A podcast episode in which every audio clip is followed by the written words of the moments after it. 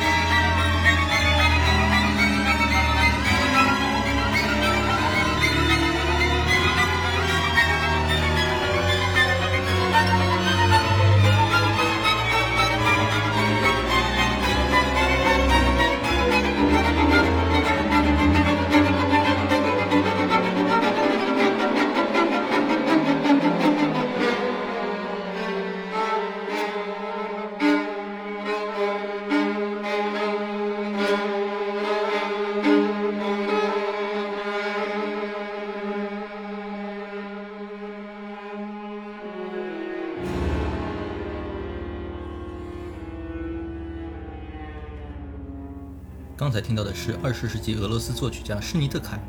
的为两把小提琴、羽管键琴和弦乐而作的第三号大协奏曲。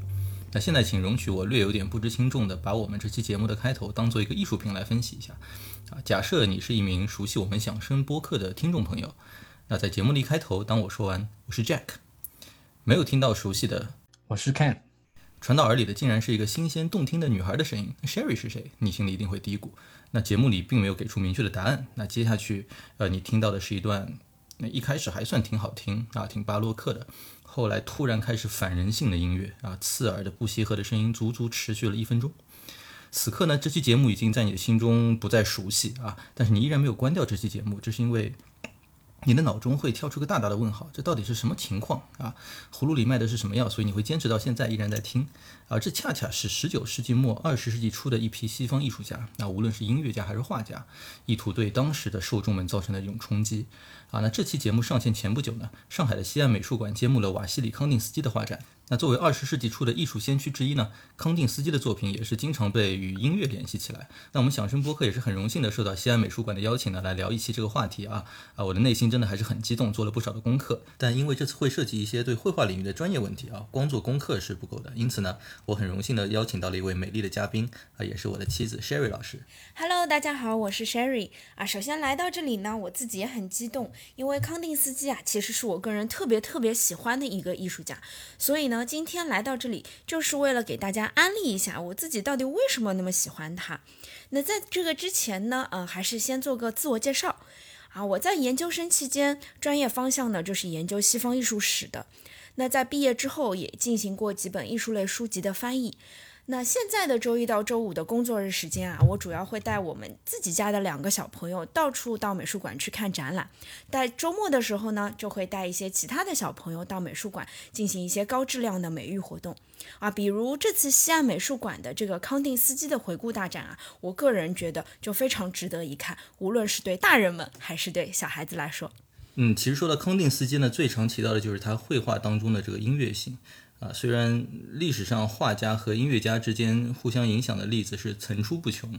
啊，比如那个著名的日本大浪，就是那个啊神奈川冲浪里，据说就是启发了那个德彪西的大海啊。但我自己一直认为啊，这种以外部事物作为锚点的连接还是比较生硬和肤浅的啊。至少呃，要描绘客观世界里的事物呢，音乐的能力肯定是不如绘画，甚至是比。要文字要拙劣很多的啊，因此呢，一直到十九世纪末以前，音乐和绘画这两大艺术题材之间，我感觉似乎从来都没有什么有意义的关联啊。嗯，其实这个很正常嘛，因为如果两种艺术形式它之间的差异不大的话，那它们就没有什么独立存在的意义了，对吧？那在我看来啊，其实这个绘画较之音乐或者文学呢，有一个非常非常大的不同，这个不同就在于它的瞬时性。也就是说，当你走到这个画面前的那一刻，就能马上感受到整个画面啊，所有的线条啊、色彩啊、形象啊、构图，都是在同一时间啪被投射到了这个视网膜上，所有的感觉呢都是凝聚在一瞬间的，因此呢，对感官的冲击力就相当大。但是呢，肯定有利也有弊嘛，对吧？瞬时性的这个画面，它所能包含的这些信息或者情感，那肯定是没有办法和一个多小时啊，又有起承转合，一波又一波的高潮迭起的这个交响乐相提并论的。嗯，没错啊，我喜欢音乐的原因，主要就是因为啊，当然也可能是我欣赏其他艺术的能力还有限啊。那我觉得音乐最能够贴合人类的细腻情感啊和丰富精神世界啊，它是这样一种艺术载体。呃，其他的内容的载体，无论是语言还是影像啊，当然其中就包括绘画，似乎都是为了描绘对人类而言外部的世界而存在的。啊，而很难承担起啊表达人类丰富情感所需要的带宽，而音乐虽然几乎没有这个描绘外部世界的能力，对吧？但是能够给人带来极为宽广的这种精神体验啊。那我们饿不死的人活着不就应该追求精神的富足嘛，对吧？啊，好，好。然而到了这个二十世纪啊，就我们发现有一堆画家，他们就开始放弃对外部世界的这种精准的刻画。当然，我觉得这也不难理解啊，毕竟这个摄影技术开始成熟了，对吧？哎，是，那你来说看，就是在这个时代背景之下，那就是十九世纪的中晚期，对吧？画画的再像再好看也不稀奇了。你说这帮画家他们都还在追求些什么呢？嗯，照相机诞生的那一刻啊，其实绘画就在扪心自问：说我到底应该何去何从呢？啊，像以前呢，这个画家会花几个月甚至一两年的时间去记录一片风景，或者把贵族委托人年轻貌美的样子保留在这个画布上。好，现在倒好了，这个闪光灯一亮，他们那些长时间的辛勤劳作啊，就显得特别多余。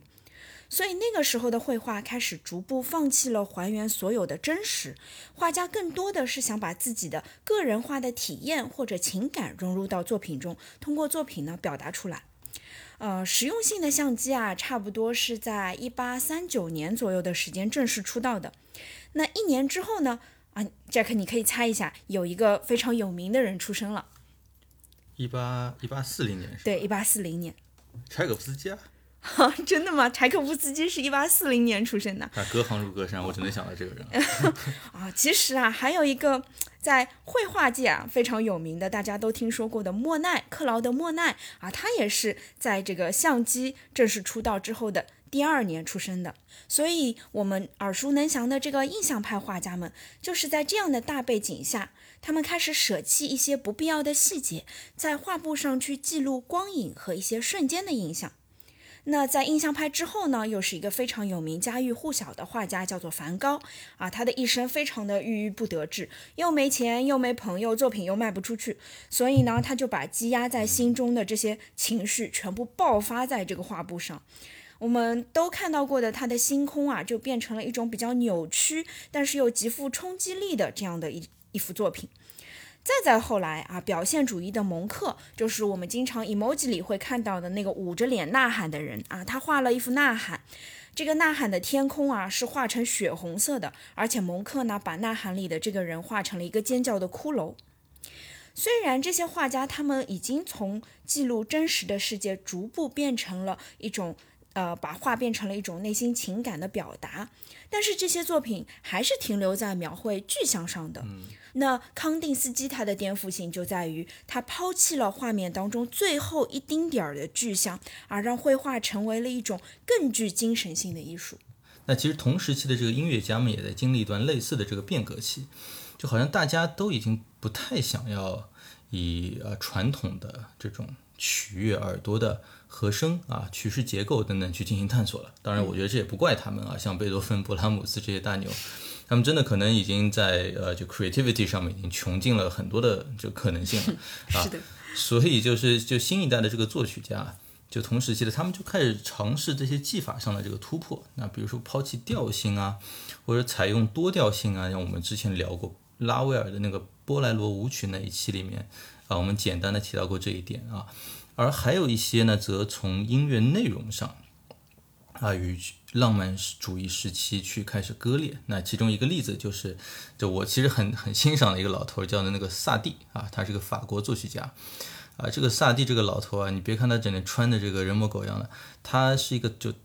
头上全是反骨的一个奇葩老头啊。他不仅厌烦当时在法国啊对瓦格纳式的浪漫主义的那种狂热，而且他还瞧不起就是那些描述性标题的音乐，你知道？就他，比如他的好朋友德彪西。德彪西的作品里名字里，咱们知道又是月光啊，又是大海啊，然后这个德彪西经常被类比作画家的里的印象派，对吧？来 market，所以就是萨蒂的这个幽默感，他也很诡异啊。他后面就写了一批钢琴曲，然后这些钢琴曲都他都冠上了一些就无法解释的怪名字，就比如说什么梨形曲，就是 pear-shaped pieces，啊，就这个梨，很叛逆，然后就对，就很怪，就他就是你作为这个。受众你会觉得 what 啊，还有包括什么软趴趴的前奏曲（括号给一条狗）啊，也是一个作品的名字啊。干瘪的胎儿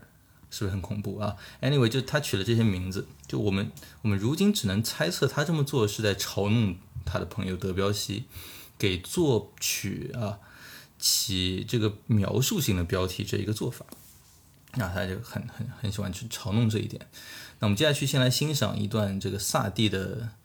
一个钢琴作品叫呃叫叫玄秘曲啊，但我不得不声明的是，就是这个曲子只是通常被翻译成中文叫做玄秘曲，就听起来特别玄幻的啊。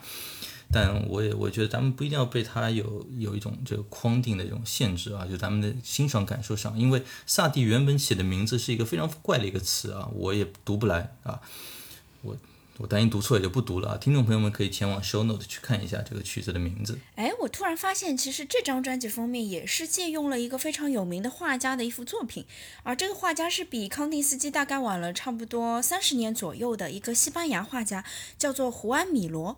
米罗作品里啊，会出现很多很多的元素和康定斯基抽象中的那些微生物形态特别相似啊。不过他们的创作理念呢，还是存在相当大的差异的。如果还有机会的话，也可以和大家继续讨论。啊，没错，大家可以去看一下，同时也可以在大家在听的时候体会一下，就是与严肃深刻的那种情感丰富的浪漫主义时期，甚至古典主义时期的钢琴作品相比呢，啊，这首作品会给你带来的感觉。啊，是怎么样的啊？就感觉 feeling 啊，这个词是我们接下去的聊天的一个 keyword。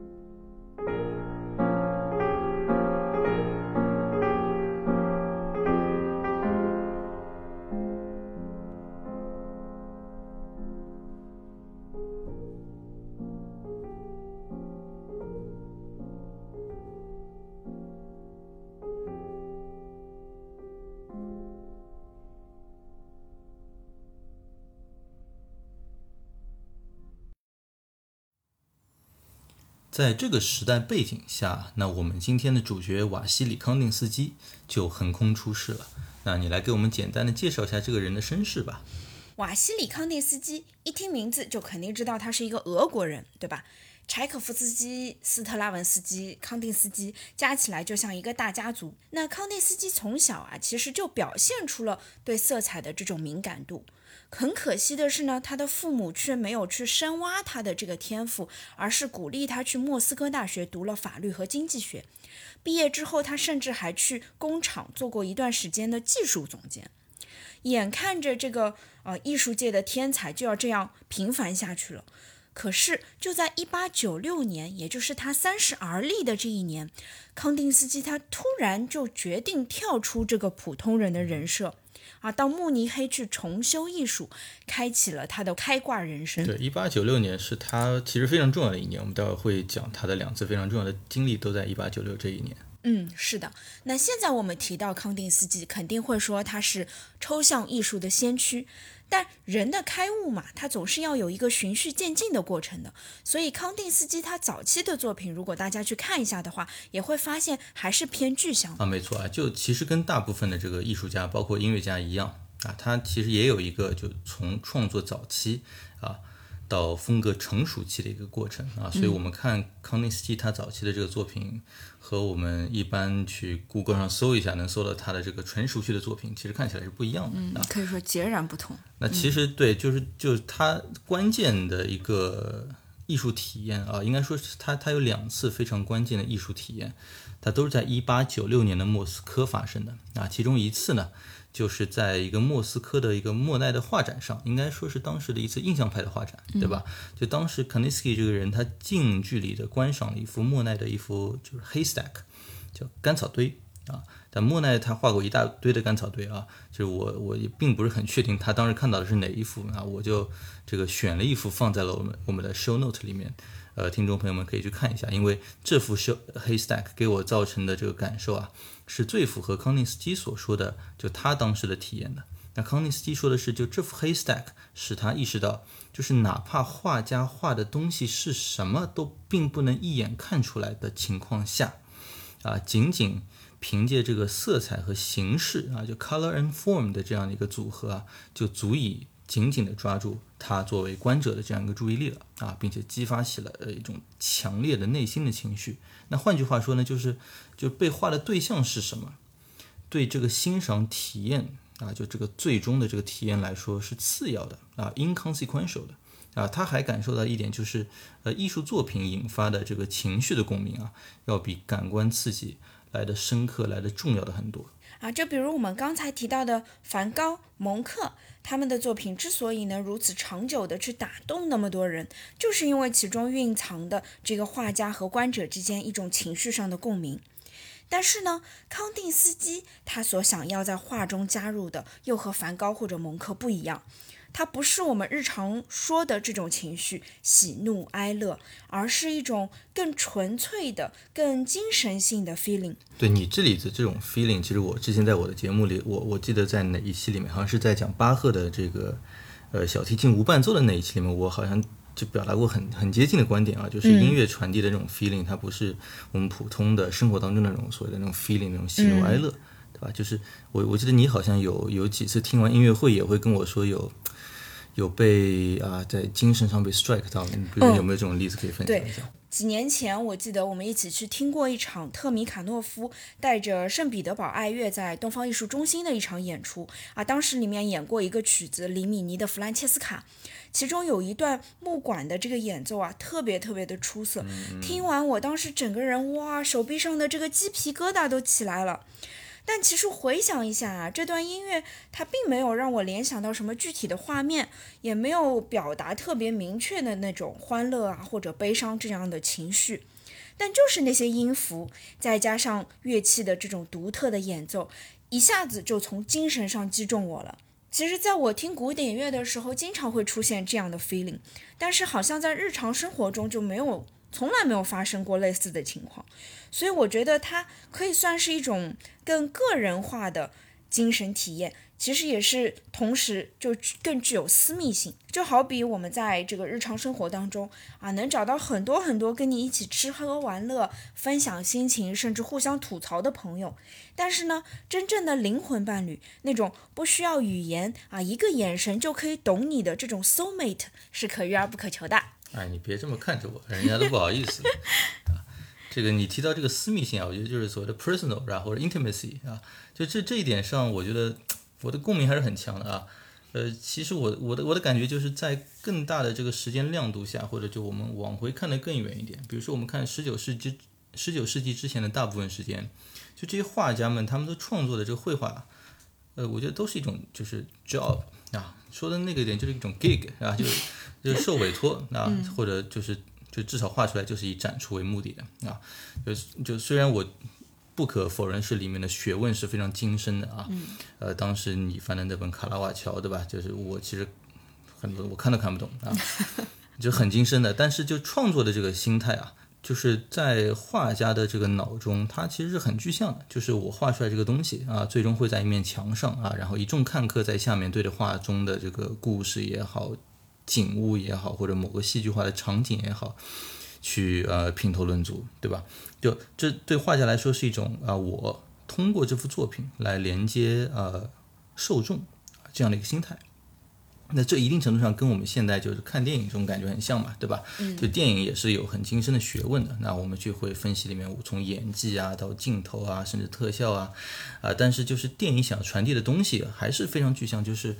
呃我们它的主体是我们作为观众是不难理解的。啊，区别无非就是对于这个技法的这个理解的这个深浅啊，而相比之下呢，就是虽然不少音乐家的作品也是干活啊，就比如说宗教的这个康塔塔，或者说就为一些重要的场合提供配乐，对吧？也是一种委托。啊，也其实也是一种就是给钱办事儿嘛，对吧？嗯。甚至只是为了出版挣钱，但是其实我觉得音乐跟画家在呃很长一段时间之内的一个区别在于，就是很多的音乐创作是更像是写诗一样的。啊，就是它是很 personal 的，啊，这里面的这个 mentality，它并不是说我通过写这个音乐来面向公众啊，许多的这个作音乐作品写出来是我和我自己之间的一种关系啊，就似乎这种创作本身具备一种主观的必要性，就这让我想到就是贝多芬的这个 Heiligenstadt 遗嘱当中，他会一种。他他就提到他难以忍受自己的听觉在离他而去嘛，我们知道贝多芬就晚年就是听不到了嘛，对吧？就是他在这个遗嘱里面就跟他的弟弟说，要不是为了我的这个艺术，我早就去死了啊，我就我就不活了嘛，对吧？这日子没法过了，听都听不到。就你可以想象他的作品，即使被演奏他都听不到了，他还为什么要去写它，对吧？就是这里面我觉得就诠释了一种所谓的。我前面说的一种主观的必要性啊，那类似的音乐家被纯粹的这种必要性啊，这种纯粹的创作欲望驱使的例子啊，也是不胜枚举的。呃，而我觉得就这种感觉啊，到了十九世纪末，它突然开始啊，就是注视自己的内心啊，就这种感觉突然被一些画家给捕捉到了。嗯，疯狂点头同意。康定斯基呢，他就是认为啊，feeling 这个东西会促使画家产生一种叫做 inner necessity 的东西。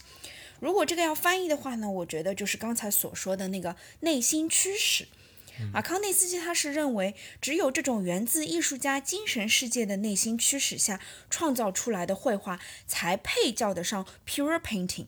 啊，才能引发所谓的 soul vibration，一种精神性的声音。这也许就是能引起我鸡皮疙瘩的那种感受吧。啊，因此呢，康定斯基对于绘画与声音不再仅仅是表面上的关联，也就是说，不再是看到什么颜色而让人就联想到了某种乐器的声音这么简单了，而是推进到了一个更抽象的 sound。始于画家的精神世界，然后呢，通过画面传播到了观者的精神世界，而不依附于语言或者是具象世界。那 Jack，你要不再来做一个音乐上的类比？嗯，你觉得在音乐家里面，谁的作品是最 pure 的呢？纯粹的音乐，对吧？纯粹的音乐呢，毫无疑问一定是巴赫。当然，还有一个就是布鲁克纳。那我自己觉得，就是巴赫的许多。作品啊，尤其是这个独奏音乐啊，比如这个小提琴无伴奏啊，大提琴无伴奏啊，键盘帕蒂塔等等等等啊，非常多。那包括布鲁克纳的这个交响曲啊，我真的觉得就是不像是这个活在人类社会里啊有正常喜怒哀乐的人写出来的，就是他们的这个精神世界的这种 prosper 啊，就是这种进化，对吧？就好像就是一点都没有受到自己这个生活的这个眼前的苟且这种东西的拖累啊。呃，同时呢，他们又的确在作曲啊，就尤其是这个音乐理论上是非常出神入化的。我们知道两个人都是这个管风琴大师啊，神一般的大师，就是他们可以把一个主题即兴演奏出多个声部的这种副歌曲的这种对位法大师啊。就因此，他们笔下所流淌出的这种精神洪流啊，就真的是令我感到难以招架的。就是说到副歌这个词呢，就我记得好像康定斯基在。就是自己的这个绘画作品当中，也经常使用一些这个音乐词汇来命名，就比如说副歌啊，或者说 composition，对吧？对。就是那我们我们接下来来可以听一段，就是巴赫的音乐里我自己最喜欢的一段副歌曲，那真的是压箱底的推荐啊！就是 就刚才我们还在说 feeling 这种东西非常 personal，对吧？就是我们自己每个人压箱底的推荐，它其实不一定对别人来说是最好的，但就是对自己来说是最能够 resonate 啊，最能够产生共鸣的。其实，所以我一般在节目里不太会就是放自己的 personal favorite 啊，但是因为今天咱们这个情况也比较特殊啊，我也破个例，对吧？啊，请大家来欣赏一下巴赫的一首 C 小调键盘帕蒂塔 BWV 九幺幺。那曾经有两年时间，就是你 Sherry 每天晚上就听着我在弹这个曲子啊，这我真的是每次弹这个曲子，我就觉得自己的精神有种置换的一种爽感啊。这这这首作品有一段就是极版的影子。呃，一段情绪非常丰富的慢板啊，然后从大概四分钟左右开始啊，有一段就是规模极其庞大而精妙的，长达六分多钟的一段副歌曲组成啊。就这段副歌，就是每次听的时候都会引起我非常激烈的内心的一种啊情绪啊，vibration 啊一种 vibration，没错。我们听到的这个版本的演奏家呢是尼尔森·弗莱雷。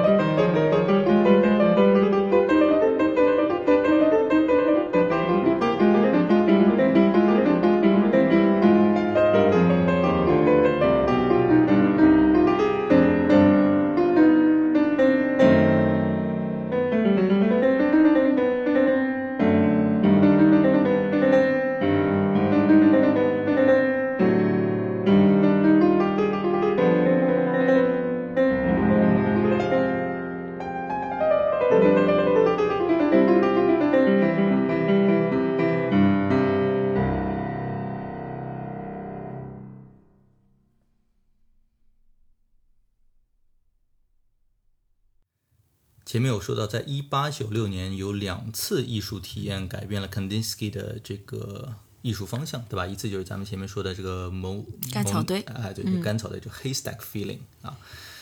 而另一次呢，则是他去听了瓦格纳的《罗恩格林》，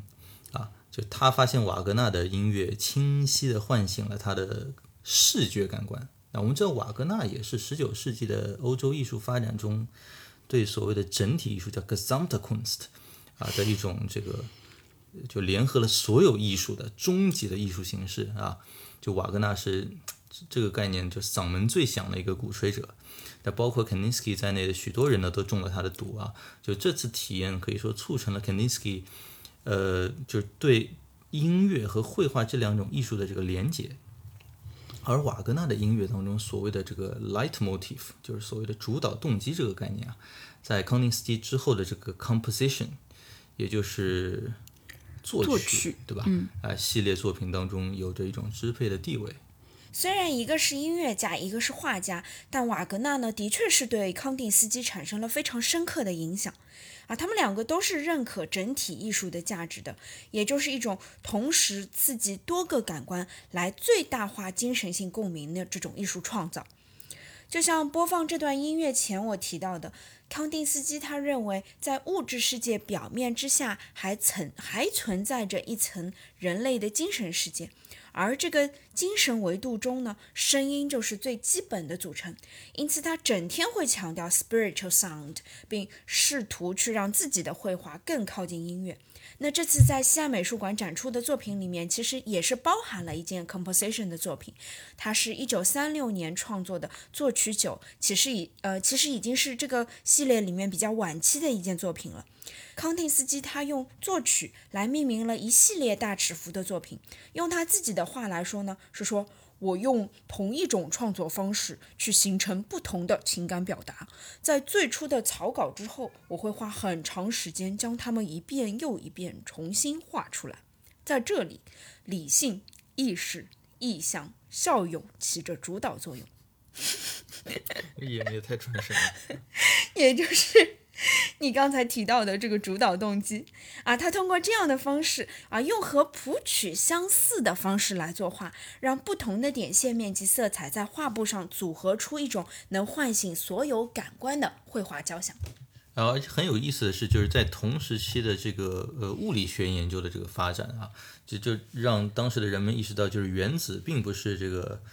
呃，宇宙最基本的例子是吧？打开一个 atom，就用《老友记》里面那个 Phoebe 的话说，就是 a whole lot of a whole lot of crap comes out 啊。就是 Kandinsky 对这个发现也是非常 excited 啊。他就是原子之下竟然还有如此精妙的像一个小宇宙一样的这种结构啊，就印证了他所谓的，就他他觉得啊。印证了他所谓的就物质世界表面之下的还有这样一个精神的领域，这个 spiritual realm，嗯，非常的贴合他的这样对他这样一个思考啊，就所以就他他也希望就通过绘画啊，能够去 evoke 啊，能够去唤醒这样一个最底层、最原始的人类精神的波动啊，就是就咱们就 circle back circle back 回来，咱们刚才所说的这个叫 spiritual sound。那做一个比喻，我不知道是不是恰当啊？就这让我联想到了，就马斯克他整天鼓吹的这个第一性原理啊。作为一个创业者，整天看这种东西啊，就是就马斯克也那这个原理应该不算是马斯克发明的啊，但这原理就他说的是什么？就是就我们要实现一个目标，我们应该是回归到最本质、最基础、最无法改变的条件去作为出发点啊，而不应该受限于人为的这个。限制条件啊，也尽可能不要参考其他人的这个做法，比如马斯克他们这个特斯拉就是什么锂电池成本太高，对吧？啊，就各种这个论证都说，你看供应链的这个成本是下降不了的。马斯克就说做电池需要什么原材料，用什么稀土，用什么金属，他是这么去思考的。啊，所以就就解决了这个问题。其实我觉得你刚才所提到的那个第一性原理啊，放在康定斯基的作品里来看呢，应该是可以对应他一直在研究的那个点线面的理论的。嗯，他通过这个点线面啊，是去寻找这些构成画面的最基本的元素在画布上的这种张力，从而通过排列组合去创造出最能引发观者精神共振的作品。对点线面在画布上的这种张力的研究呢，并不是为了简单的去追求一些画面的和谐或者说是平衡，有时候你甚至是会看到康定斯基去刻意的去追求一些混乱和冲突。而就像你最喜欢的布鲁克纳的音乐中对不协和和弦的探索是一样的道理。布鲁克纳没有康定斯基那么激进了 啊。Anyway，就是我觉得在康定斯基看来，或许啊，就是打破传统，就是先先回归混乱和原始啊，就像咱们这古诗里说的“野火烧不尽”，对吧？就这可能才能够带来引领人们就走向呃美好的未来。嗯，是的，所以在这一点上，其实这个康定斯基和他同时代的不少音乐家，其实在这点上都是相通的啊。那在他的这个绘画当中呢，这个冲突啊、灾变啊、混乱啊，以及一些未来感啊，都是非常常见的。所以你在看到他的一幅抽象作品的时候，看不懂才是常态啊，觉得不协和才是，其实有时候是非常正常的一件事情。那很多的他的作品，其实我们都可以看到他使用非常具有冲突性的这种色彩。那用他自己的话说，就像是音乐里的这种不协和音。嗯，我觉得在康定斯基的眼里呀，很多艺术家他们其实就应该是像摩西一般的存在，就是他们是带领着这个希伯来人，也就是。画画前的这些观者啊，或者音乐厅里的这些听众，去逃离埃及啊，他们的作品就像是人类精神的启示录这样这样的存在。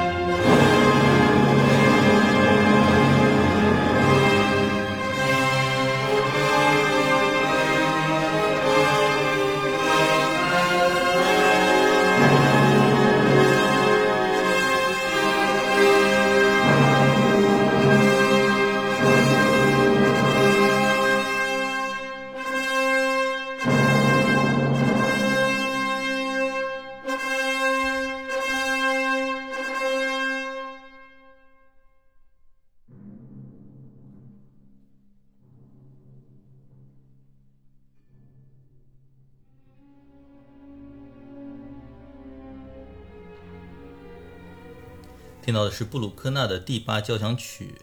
的第一乐章的节选啊，就说到混乱啊、大灾变 （catastrophe） 啊、呃天气 （apocalypse），那就是结合我们今天的主题啊，我觉得应该没有哪部作品比呃这个乐章更合适的了。就是使用这段布鲁克纳第八，我也是就事先征得了我的搭档 Ken 的同意啊，因为这原本是咱们俩的战略储备内容，对吧？就咱们本来这个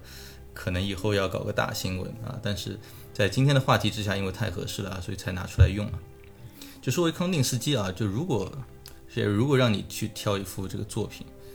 就最能够表现出康定斯基希望一啊用不和谐来 shock 到这个观者啊，二制造灾难和混乱，以及三引导观者对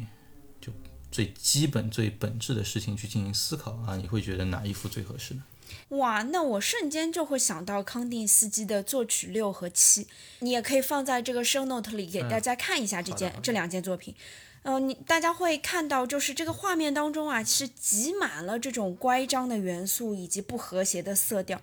就相当于是一种混乱的极致。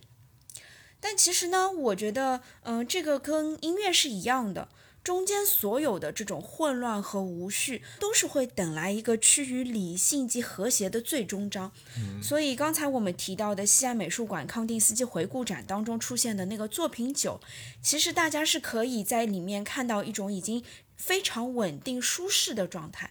而在这个之后呢，康定斯基离世前的最后一批作品，则体现出了一种充满哲学的精巧有序，可以说是一种精神世界最终的圆满。没错，这个总结我觉得还是非常合适的。就是这让我想到许多的作曲家，他们特别是就是在十九世纪末、二十世纪初之后的一批作曲家，他们都是希望打破传统，然后在他们的这职业生涯的很长一段时间都会去，就我觉得有点激进啊，有点这个极端。但是他们到了，比如说年纪大了之后，如果他们 manage to 活到那么久啊。啊，年纪大了之后，很多都会在作品当中又重新发现，就抒情性啊、调性啊等等又回来了。嗯，一种新的和谐。没错啊，就感就就仿佛已经开悟了啊。那就聊到这里呢，就是我觉得最后一个不得不提的人啊，Elephant in the Room 啊，就是也是经常被人们与 Kandinsky 联系在一起的一个音乐家，那就是阿诺德勋伯格啊，勋伯格。勋伯格可以说是就音乐领域里面与传统割裂的这个领军人物啊，同时代的。他早年呢其实是秉承德意志文化传统的啊，就和像马勒啊、策姆林斯基啊、康定斯基等等都是好朋友啊。但后来呢，就是艺术见解就逐渐变得非常的激进啊，写出来的音乐呢也是慢慢抛弃了调性。那一九一一年，也就是马勒去世的那一年呢，他在康定斯基的怂恿下，作为一名画家啊。与康定斯基所在的这个蓝骑士团体呢，就呃一起参加了一个画展啊。就那段时期，这个勋伯格他甚至考虑过做一名画家。就就就像我们今天以呃画家康定斯基为线索聊音乐一样啊，就其实也有不少的这个呃文献去分析勋伯格的音乐与绘画性的关联。那那我这这点我们就今天就先不展开啊。就与康定斯基等画家一样，就勋伯格他其实非常希望自己的音乐可以 shock 啊，可以震惊甚至激怒音乐会的听众。那么有个特别搞笑的事情，就是他在世纪之初，也就是在他在他职业生涯很早年的时候啊，就一九零没几年的时候啊，不好意思，对的，不好意思，对的。就他在一九零没几年的时候，他写了一个就瓦格纳式的《古雷之歌》啊。到了过了二十年左右，他才终于首演大获成功。但是在这个时候，他的思想已经开始变得非常激进了，以至于首演成功的时候，他竟然很生气，都不愿上台谢幕啊！就是他倒是反而更享受那些就导致观众席里产生暴动的那些演出啊。到了二十年代啊，就勋伯格他就发明了这个十二音体系。就对当时二十世纪的后半叶的一大批的这个音乐家的作曲都提供了一个新的方法，而他自己呢，甚至认为这个方法的这个伟大堪比爱因斯坦的相对论啊。不过 坦白说啊，就从我觉得他可能想多了啊，就是论接受度，论接受度而言，就直至今日，十二音体系的序列主义音乐依然给大众一种非常强烈的陌生感啊，还是蛮难接受的。我估计勋伯格在我们响声播客应该也不会经常出现 啊啊，所以今天抓紧机会聊一聊他。就我们今天开篇使用的呢是这个施尼特凯的那首，就是大家可以再倒回去听一下啊，就是一个传统崩坏的一个。名字特别长的一个协奏曲啊，没错，就是为了这个、这个和那个而写的那个协奏曲啊。而我今天我们的最后呢，我们会听到的是勋伯格基于十二音技法所创作的呃钢琴组曲当中的一首啊。不过呢，就是没有没有任何明显原因的啊，就勋伯格给这首彻底背逆了德奥传统的钢琴曲起了一个老巴赫很喜欢在帕蒂达组曲当中使用的一个。名称叫加沃特舞曲，这可以说给经受了现代音乐洗礼的听众们一种恍然如梦的感觉啊！我觉得这可能也算是一种 soul vibration 吧。那我们听到的演奏者是格伦·古尔德。